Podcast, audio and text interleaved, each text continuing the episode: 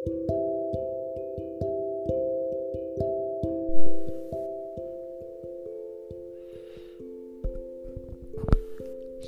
Bapak Ibu Saudara-saudari yang terkasih di dalam nama Tuhan Yesus Kristus.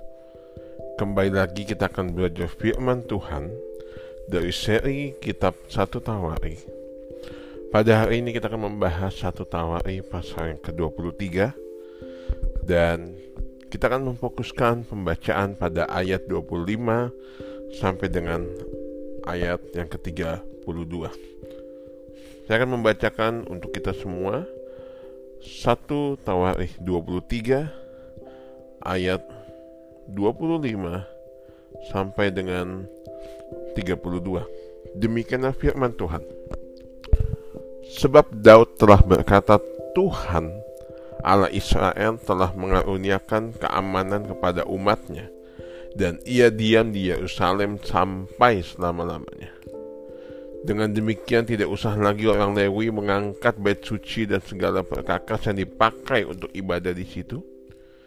Sebab sesuai dengan titah Daud yang belakangan, mereka yang didaftarkan dari anak-anak Lewi ialah yang berumur 20 tahun ke atas.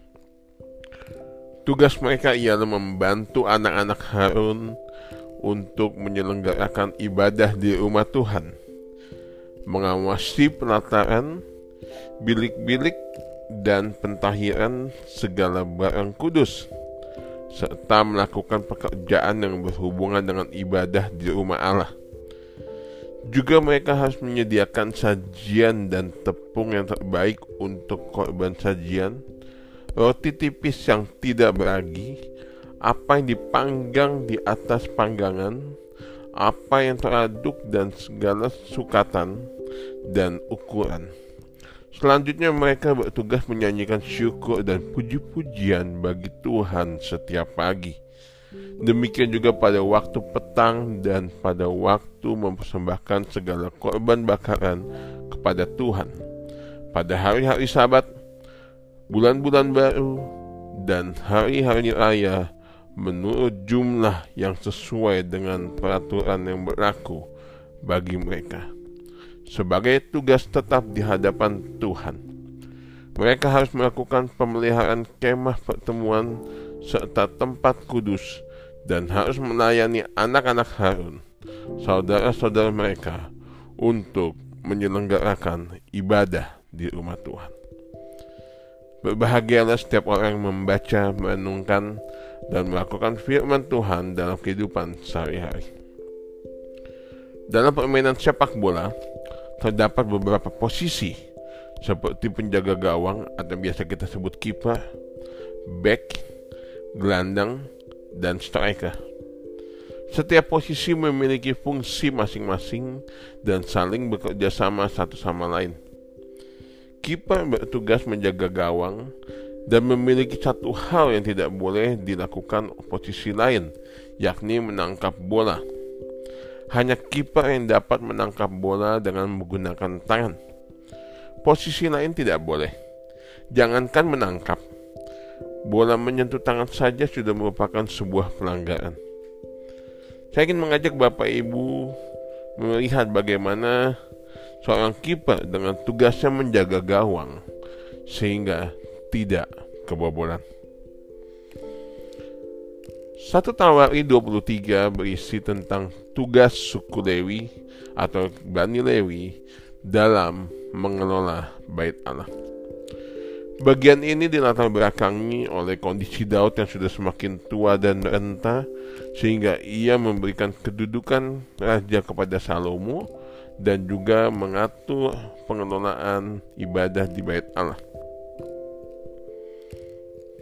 Pada waktu itu Daud menghitung dan mengatur suku Lewi untuk mengurus hal-hal yang berkaitan dengan ibadah. Pada masa perjanjian lama, Allah menetapkan standar orang-orang yang boleh melayaninya. Tidak semua orang dapat datang kepada Allah, apalagi melayani Allah.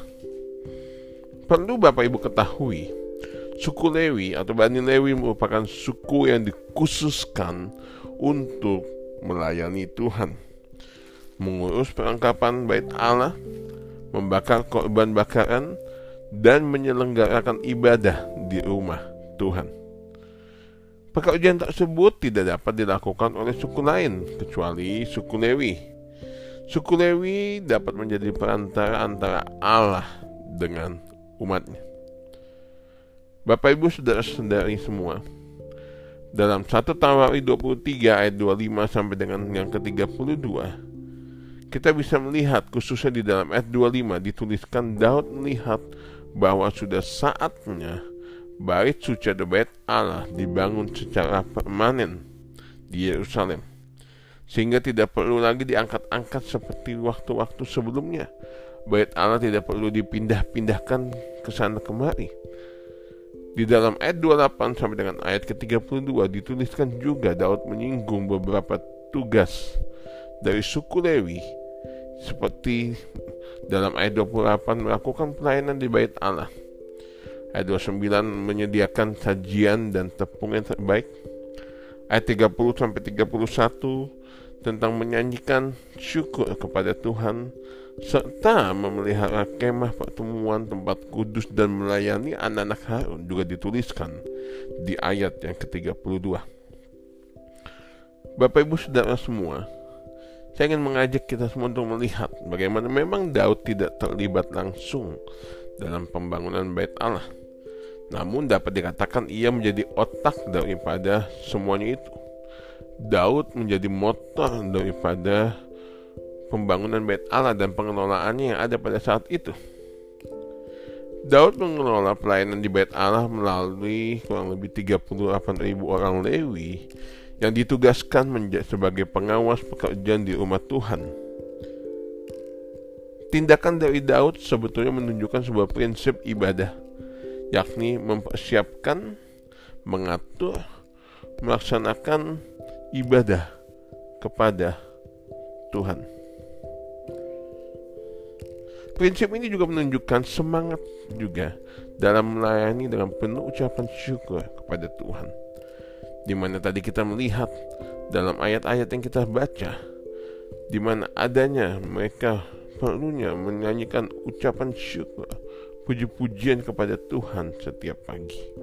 Artinya dalam melakukan tugas dan tanggung jawab mereka. Mereka bukan hanya melakukan itu karena sebuah beban atau sebuah tuntutan kewajiban tetapi melakukannya sebagai ucapan syukur kepada Tuhan. Dalam kehidupan kita sehari-hari, satu Tawari 23 mengajarkan kita untuk melakukan ibadah atau pelayanan dengan rasa takut akan Tuhan dan penuh ucapan syukur. Mungkin kita tidak seperti atau mungkin kita bukan orang Lewi pada perjanjian lama. Tetapi dalam konteks pada saat ini, ibadah yang kita lakukan haruslah dengan rasa takut akan Tuhan dan penuh ucapan syukur. Ibadah di dalam kehidupan kita terdiri dari dua bagian. Ibadah secara liturgis atau yang biasa kita lakukan secara komunal yang meliputi kebaktian minggu, ibadah rumah tangga, komsel, dan sebagainya. Ibadah yang kedua yaitu ibadah kehidupan. Yang meliputi bagaimana cara hidup kita sehari-hari sebagai pengikut Kristus. Dari dua macam ibadah tersebut kita belajar. Satu Tawari 23 mengajarkan kita untuk belajar melakukan kedua hal tersebut dengan sungguh-sungguh. Bapak Ibu Saudara sekalian terkadang tanpa disadari kita enggan atau kurang serius dalam melakukan ibadah kita baik secara liturgis maupun dalam secara kehidupan sehari-hari tanpa disadari kita melakukannya sebagai formalitas.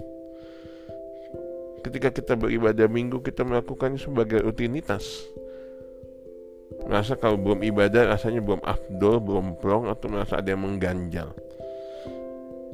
Kadang-kala kita melakukan seperti demikian sehingga ibadah tidak lagi menjadi sebagai sesuatu yang menggairahkan. Ketika kita hendak berjumpa dengan Allah, tidak ada kerinduan yang besar untuk kita bersekutu dengannya. Atau terkadang kita merasa sungkan atau malu. Atau mungkin kita merasa bosan. sehingga ibadah menjadi sesuatu yang menjemukan. Bapak Ibu Saudara sekalian, mungkin juga dalam hal ibadah sebagai kehidupan sehari-hari, kita melihat, mungkin juga kita merasa sungkan, malu, merasa tidak percaya diri dalam menunjukkan identitas kita sebagai pengikut Kristus. Mungkin kita tidak menginjil, namun kadang-kadang kita mengakui diri kita sebagai orang Kristen saja masih sulit. Kadang kita masih malu mengakui kita, diri kita sebagai orang Kristen di depan orang lain. Dengan kata lain, kita tidak berani menunjukkan identitas kita sebagai pengikut Kristus. Padahal, kalau kita mengatakan kehidupan kita seperti surat terbuka bagi orang lain, orang bisa melihat, orang bisa menilai dari kehidupan kita lah orang bisa tertarik kehidupan kita menjadi daya tarik bagi orang lain yang belum percaya. Permasalahannya adalah bagaimana kita bisa bersaksi. Pertanyaan refleksinya adalah pertanyaan bagi kita masing-masing bagaimana kita bisa bersaksi atau menjangkau orang lain yang belum percaya. Bila kita sendiri saja malu menunjukkan identitas kita sebagai pengikut Kristus. Kiranya firman Tuhan hari ini dari 1 Tawari 23 merefresh kembali kemurnian ibadah kita. Baik itu secara liturgis maupun ibadah sehari-hari. Supaya ibadah kita senantiasa berkenan di mata Tuhan. Terima kasih Bapak Ibu. Tuhan memberkati.